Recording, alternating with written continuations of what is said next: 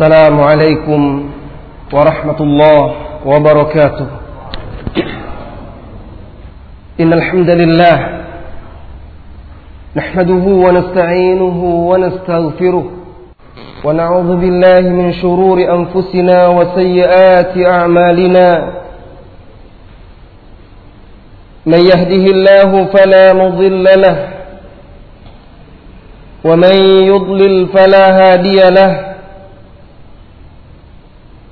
أشهد أن لا إله إلا الله وحده لا شريك له وأشهد أن محمدا عبده ورسوله صلى الله عليه وعلى آله وأصحابه ومن سار على نهجه وتمسك بسنته إلى يوم الدين وسلم تسليما كثيرا. Amma ba'du Saudara-saudari kaum muslimin dan muslimat jamaah yang semoga senantiasa dirahmati oleh Allah Subhanahu wa taala.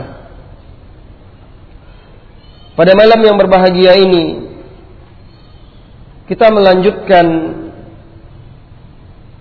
membaca dan mensyarah serta memetik ibrah dari risalah Ibnu Qayyim Al-Jauziyah salah seorang ulama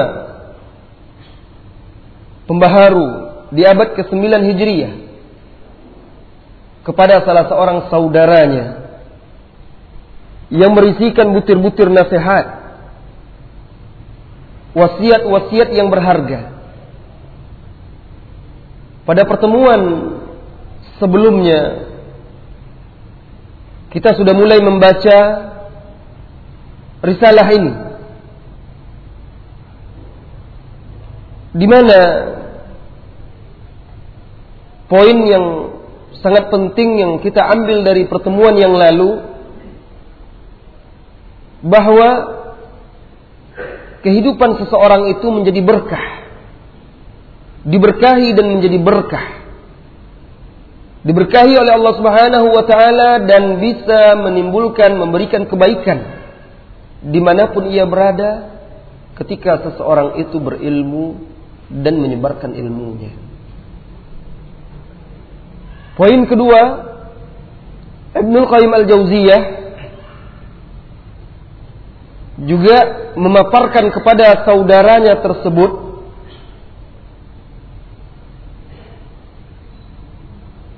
bahwa betapa pentingnya manusia hidup di dunia untuk memilih teman. Berteman dengan orang-orang yang saleh serta menjauhi teman-teman yang tidak baik. Pada pertemuan kita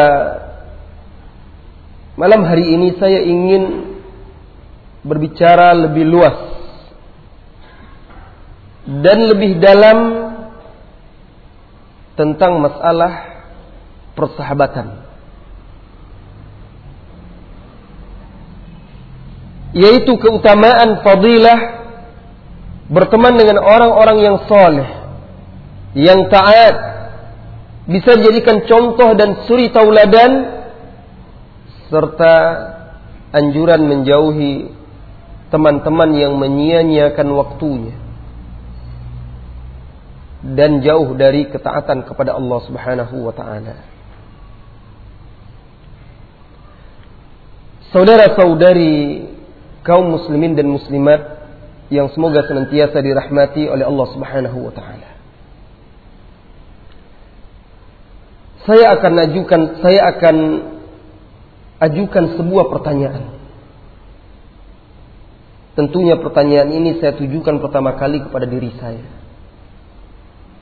Kemudian kepada jamaah semuanya. Kita awali materi kita ini dengan pertanyaan ini. Siapa yang akan menyolatkan jenazahmu kelak?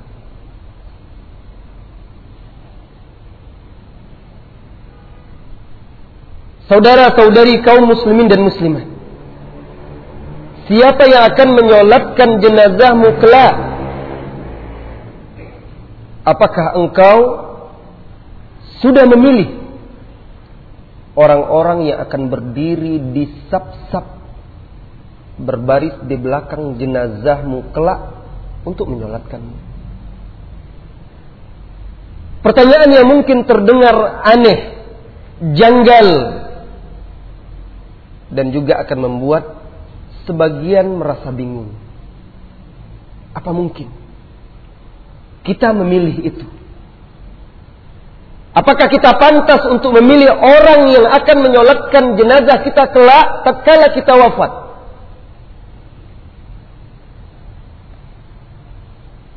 Saudara, Jangan gusar dahulu.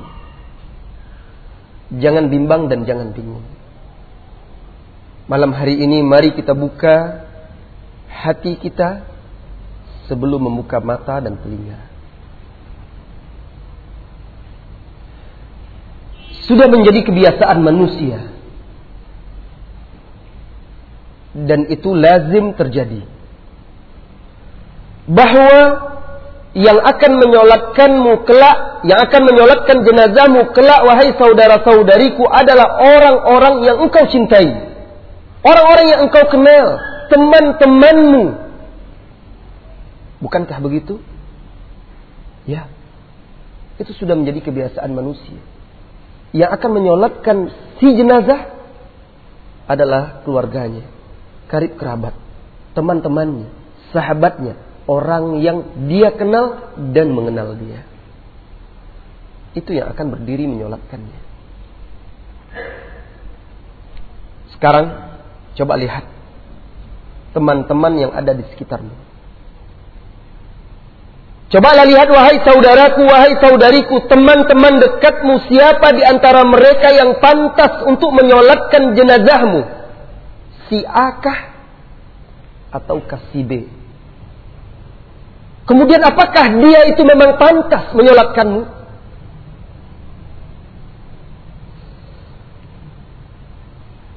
Saya menuliskan ini beberapa hari yang lalu. Ketika saya menyolatkan jenazah dan mengantarnya ke kuburan yang sholat ketika itu hanya sekitar tujuh orang dan yang mengantarkan jenazah juga sekitar itu kurang lebih. Tidak masalah karena dia anak kecil. Bayi. Tidak pun ada yang menyolatkan, tidak masalah, dia belum berdosa. Toh memang dia tetap fardu kifayah untuk dilaksanakan. Tapi bagaimana kalau seandainya orang-orang yang sudah dewasa? Atau yakinkah Anda orang yang menyolatkan Anda kelak doanya diterima oleh Allah Subhanahu wa taala? Sebagian bibir mereka bergerak di dalam sholat itu entah benar doa yang dibacanya atau tidak. Kita tidak pernah tahu apakah doanya itu membubung tinggi, menembus pintu langit. Lalu didengar oleh Allah Subhanahu wa taala. Saudara-saudari kaum muslimin dan muslimat. Janganlah engkau menutup mata dari realita yang ada. Dan tolong jangan sumbat telingamu dari nasihat yang berharga. Bisa jadi kenyataan yang akan kita bicarakan malam hari ini memang pahit dan nasihat yang akan kita dengar menyakitkan. Lapangkan dadamu. Semoga Allah Subhanahu wa taala memberkahimu. Saudara-saudari kaum muslimin dan muslimat. Kita memang harus menelan pahitnya permasalahan ini. Karena terkadang penyakit sembuh dengan obat yang pahit. Kita harus bisa menerima sekalipun itu pahit karena itu lebih baik daripada kita menelan akibatnya di hari kiamat. Di mana tidak mungkin lagi bagi kita untuk mengulangi kehidupan di dunia. Saudara-saudari kaum muslimin dan muslimat. Siapa yang akan memandikan jenazahmu? Siapa yang akan mengafankanmu? Siapa yang akan mengangkat kerandamu? Siapa yang akan menyolatkanmu? Siapa yang akan meletakkanmu di yang lahat? Siapa yang akan mendoakanmu? Siapa yang akan berdiri di kuburanmu kelak berdoa berdoa untukmu agar Allah Subhanahu wa taala meneguhkanmu? Karena malaikat akan datang untuk menanyaimu di alam barzah. Saudara-saudari, jawab dengan hati. Siapa yang akan menangisimu kelak? Apakah si perokok itu yang akan menangisimu? Ataukah orang yang tidak mau tunduk dan salat kepada Rabbnya? Ataukah orang yang meninggalkan puasa dan zakat? Ataukah orang yang membiarkan istri dan anak perempuannya bebas berkeliaran di jalanan, di tempat hiburan? Dengan penampilan yang buruk dan pakaian yang hampir telanjang. Orang-orang yang rela dirinya menjadi seorang dayus. Ataukah engkau mengharapkan doa dari orang-orang yang bergelimang dosa dan maksiat? Ataukah orang yang tidak memalingkan pandangan matanya dari wanita yang bukan mahram, memandangnya seakan-akan dia ingin menelanjangi dengan tatapan matanya? Siapa? Orang yang engkau inginkan kelak menangisi kematianmu. Lalu menengadahkan tangannya ke, kepada Allah subhanahu wa ta'ala. Memohon ampunan untukmu. Apakah temanmu yang mengajakmu ke tempat-tempat minuman keras? Ataukah orang yang mengajakmu ke majelis-majelis ilmu? Apakah orang yang kalau berbicara? Tema pembicaraannya denganmu adalah berita-berita tentang artis. Isu-isu tentang bintang film gosip tentang penari, penyanyi dan bintang olahraga serta menyampaikan kepadamu berita-berita cabul dan keji ataukah orang-orang yang kalau berbicara kepadamu dia mengatakan Allah berfirman. Rasulullah sallallahu alaihi wasallam bersabda Ataukah engkau mengharapkan doa air mata orang yang mengajakmu ke tempat hiburan, pantai, sinema, menghabiskan waktu dengan menonton televisi serta perlombaan-perlombaan ataukah engkau mengharapkan doa dari orang-orang yang mengajakmu ke taman-taman surga, ke majelis ilmu, majelis zikir, ke rumah-rumah Allah Subhanahu wa taala. Doa siapa yang engkau harapkan? Doa orang-orang yang mengajakmu atau bersamamu main domino, menghabiskan waktu, main catur, main gitar, main tenis dan segala macamnya, ataukah orang-orang yang membukakan kepadamu kepadamu lembaran-lembaran mushaf mengajakmu membaca Al-Qur'an. Saudara-saudari kaum muslimin dan muslimah. Siapa teman dekatmu? Siapa sahabat akrabmu? Simak penjelasan Rasulullah sallallahu alaihi wasallam yang membimbing kita untuk mencari sahabat dekat yang kelak akan menyolatkan jenazah salah seorang dari kita. Rasulullah Shallallahu Alaihi Wasallam bersabda, "La tashab illa mu'mina, wa la ya'kulu ta'amaka illa taqi." Jangan bersahabat dengan jangan bersahabat kecuali dengan seorang mukmin. Jangan bersahabat kecuali dengan seorang mukmin dan janganlah kalau engkau bisa janganlah yang memakan makananmu itu kecuali orang yang bertakwa.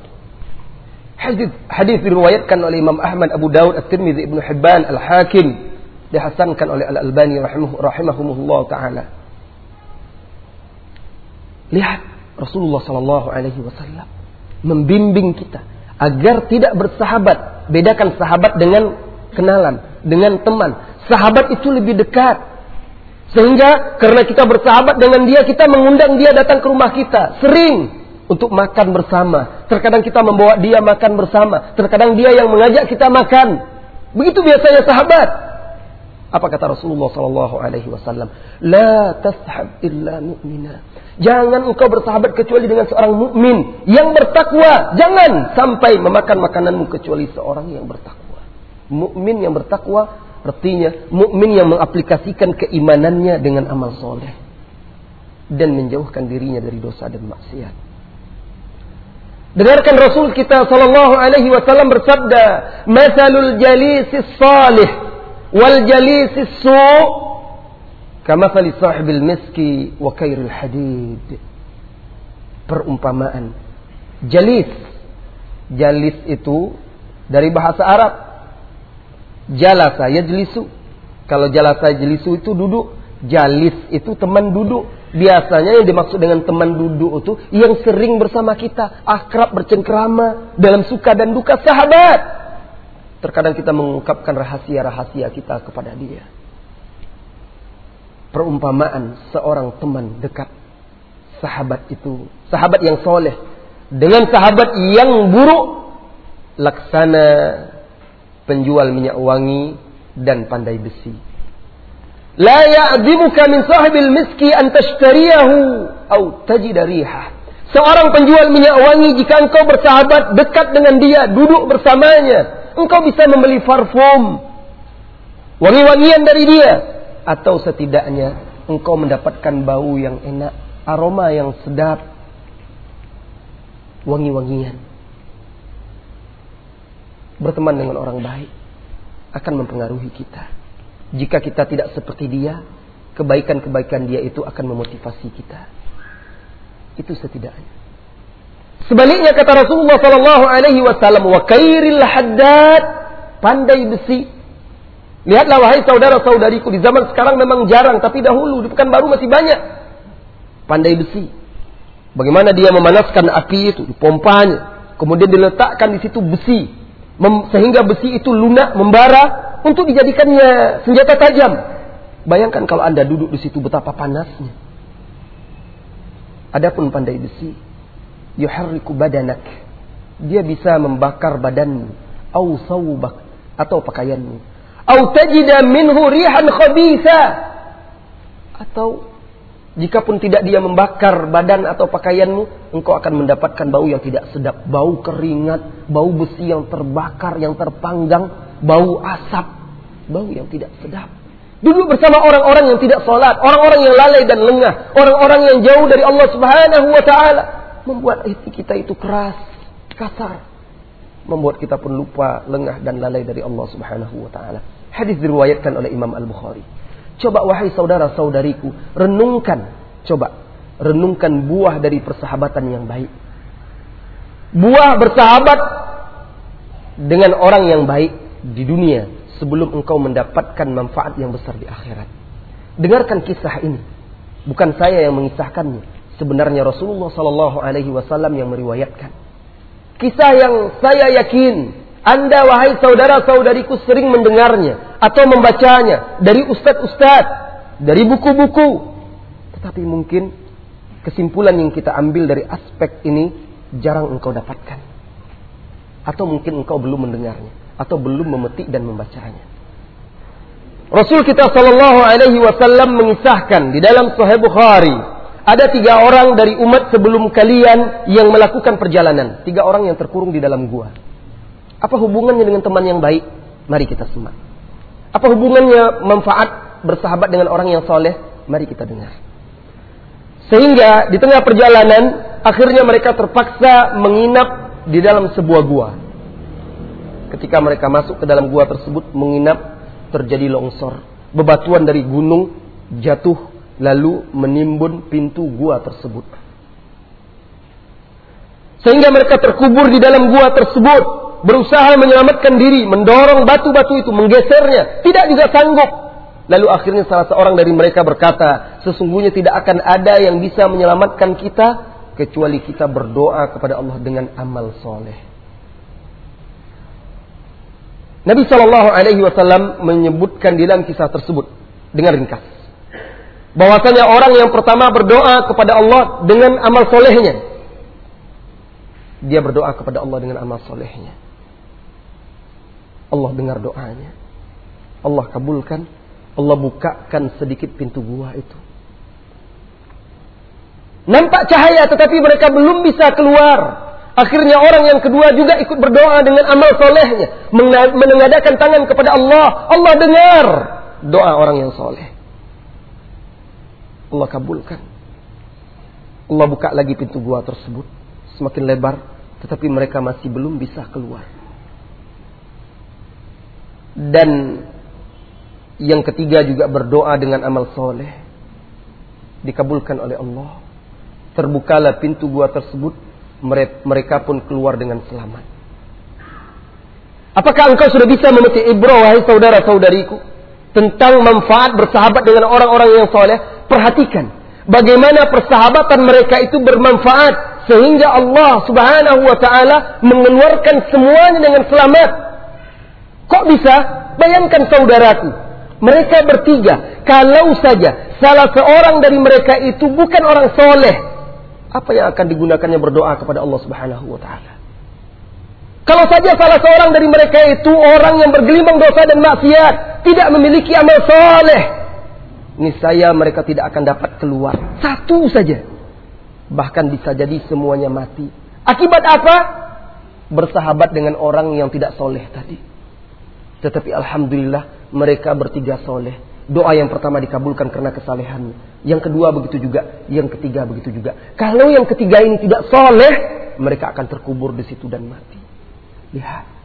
Manfaat bersahabat dengan orang-orang yang soleh. Sekian banyak orang yang akan berbaris di belakang jenazahmu. Doa siapa di antara mereka yang akan dikabulkan oleh Allah Subhanahu wa taala? Bagaimana mungkin doa mereka dikabulkan selama ini mereka lalai dan lengah? Sebagiannya tidak sholat. Bahkan ketika sholat jenazah itu sang bapak bertanya, Ustadz bacanya bagaimana? Begini atau begitu? Ustadz takbirnya bagaimana? Ustadz setelah, setelah selesai nanti masih ada doa anak. Ustaz setelah takbir keempat masih ada doa anak. Itu akan mengimami sholat. Dia tidak tahu apa yang harus dibaca.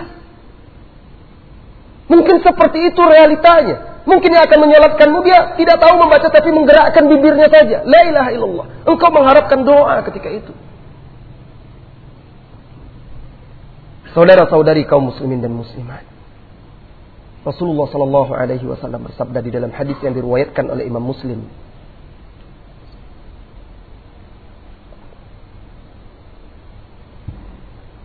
ma min rajulin muslimin yamut fayaqumu ala janazatihi arba'una rajulan la yushrikuna billahi syai'a illa syaffa'ahumullahu fi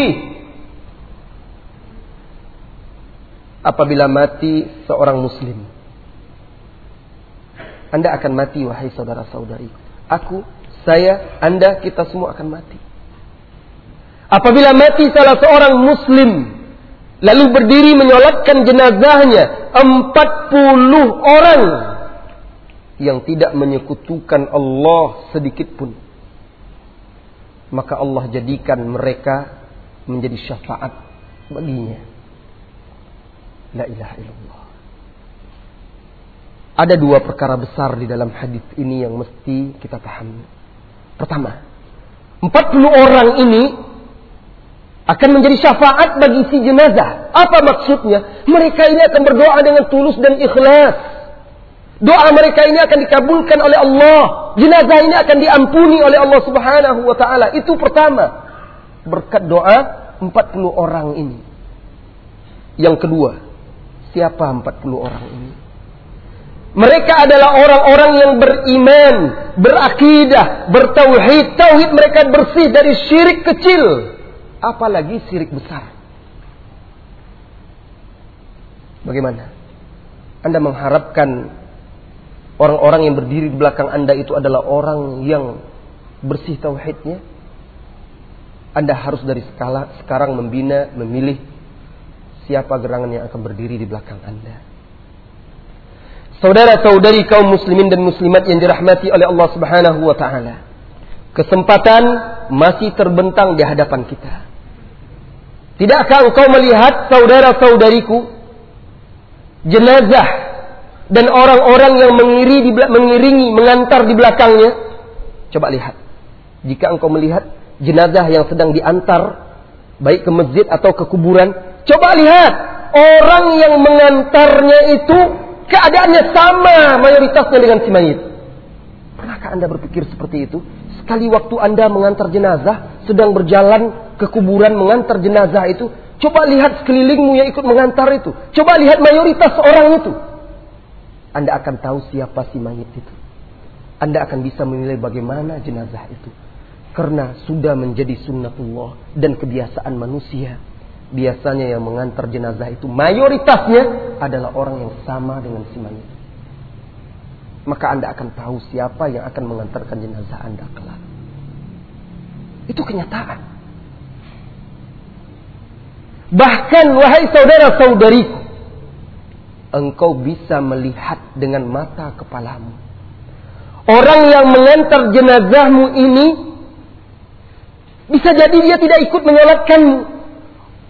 Jenazahmu terbaring terbujur di masjid. Orang semuanya sholat, dia berdiri nongkrong di luar masjid itu. Dia ikut mengantarkan jenazahmu, tapi dia tidak ikut sholat, tidak ikut mendoakanmu.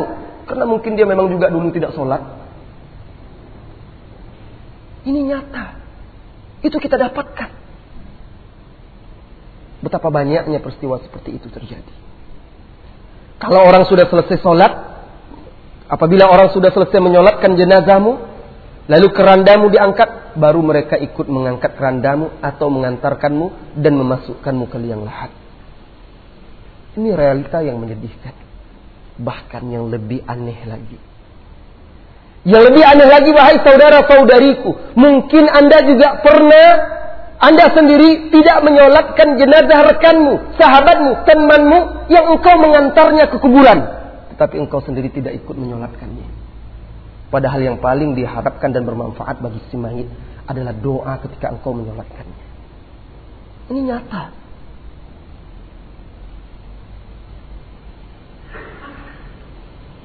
Agaknya sampai di sini timbul pertanyaan kita. Lantas apa yang harus saya lakukan? Jalan apa yang harus saya tempuh agar saya agar orang-orang yang berdiri kelak di belakang jenazah saya adalah orang-orang yang soleh. Orang yang bertauhid, orang yang mencintai Allah dan Rasulnya, Orang-orang yang takut kepada Allah berusaha mendekatkan diri kepada Allah Subhanahu wa taala. Simak kisah berikut ini. Kisah yang sering kali saya ulang dan kisah yang juga sering diulang oleh para ustaz-ustaz. Tetapi hadis Nabi Shallallahu alaihi wasallam adalah wahyu dari Allah. Tidak pernah kering apabila kita memetik ilmu darinya.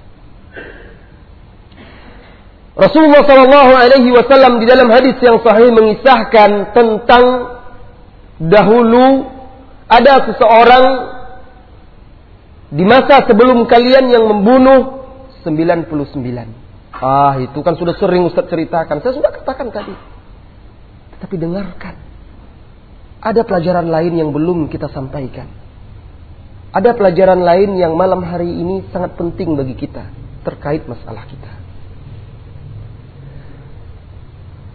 Seorang yang telah bergelimang dosa, siapa di antara kita yang tidak berdosa?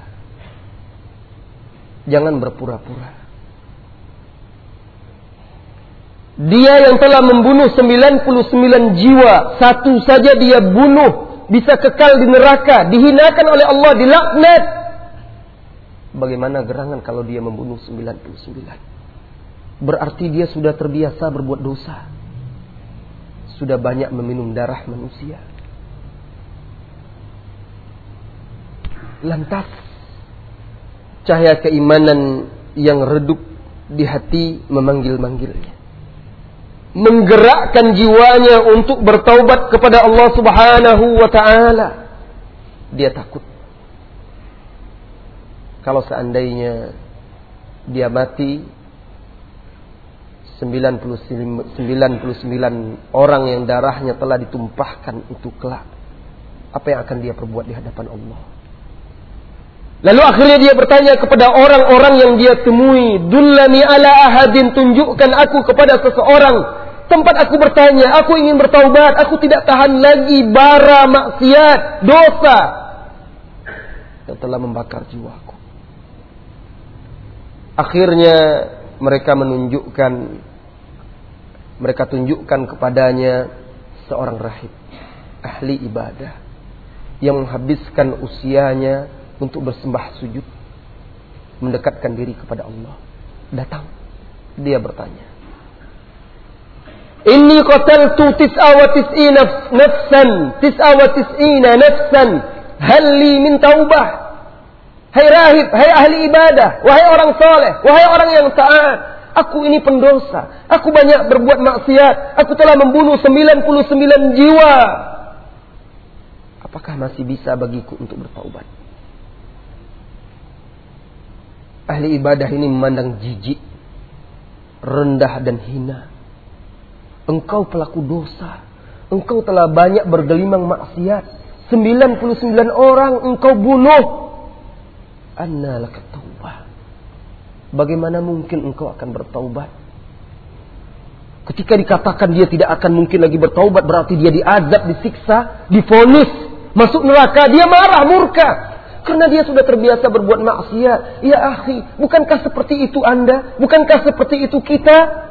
Berulang kali kita berbuat dosa. Kita berjanji kepada Allah hendak keluar dari dosa tersebut. Lalu kita kembali lagi melakukan dosa itu. Ini yang dirasakan oleh orang itu. Menggelegak hawa nafsunya. Dibunuhnya ahli ibadah itu. Genap seratus dia membunuhnya. Dia menyesal. Takut. Lalu dia bertanya lagi. Ke mana saya harus bertanya? Siapa yang akan bisa membimbing saya? Ditunjukkan kepada dia seorang alim. Fadalluhu ala alimin. Faja'a ilaihi wa Lantas dia datang kepada orang alim tersebut. Kemudian dia berkata, "Inni qataltu mi'ata nafsin." Sesungguhnya aku telah membunuh seratus jiwa. Halli min taubah. Apakah masih bisa aku bertaubat? Apakah Allah masih akan menerima taubatku? Apa kata orang alim tersebut? Waman yahulu bainaka wa bainat taubah. Siapa pula yang akan bisa menghalangimu dari taubat? Allah Maha penerima taubat. Pintu itu terbuka lebar di hadapanmu. Jalan membentang. Tempuh jalan tersebut. Ketuk pintu itu. Bertaubatlah kepada Allah Subhanahu wa taala. Lalu orang alim tersebut berkata, "Pergilah engkau ke kampung itu. Di sana banyak orang-orang soleh. Pergilah engkau ke sana dan ibadatilah Allah. Sembahlah Allah. Taatilah Allah bersama mereka. Bersama orang-orang soleh itu. Tinggalkan kampungmu. Fa'innaha ardusu. Karena kampung halamanmu itu negeri yang buruk. Banyak maksiat. Coba bayangkan. Bagaimana tidak banyak maksiat. Di kampungnya itu dia bisa membunuh 99. 100. Tanpa ada yang mengingkari dan merubah. Berarti tempat maksiat sarangnya kejahatan. Orang alim ini berkata, jika engkau betul-betul ingin bertaubat, pergi ke tempat si fulan. Di sana banyak orang-orang soleh. Banyak orang yang mentaati dan beribadah kepada Allah. Taati Allah. Ibadahi Allah bersama mereka. Tinggalkan kampungmu. Itu tempat yang buruk. Banyak maksiat, banyak dosa. Berangkatlah dia. Meninggalkan kampung halamannya. Belum lagi lama di, belum lagi jauh dia meninggalkan kampung halaman. Malaikat maut datang menjemput. Dalam beberapa riwayat disebutkan, ketika dia merasakan dirinya telah sekarat, tidak sanggup lagi untuk melangkah dan bergerak, dibusungkannya dada, dihadapkan mukanya ke kampung yang dia tuju. Begitu kuatnya dia ingin bertobat dan merubah dirinya. Sampai akhirnya nyawanya dicabut, matanya menatap ke kampung itu dan dadanya membusung ke arah kampung yang ditujunya. Intinya, akhirnya Allah mengampuni dia. Ringkasnya. Apa yang bisa kita petik? Saudaraku. Ini berkah ketaatan. Inilah berkah segera bertaubat.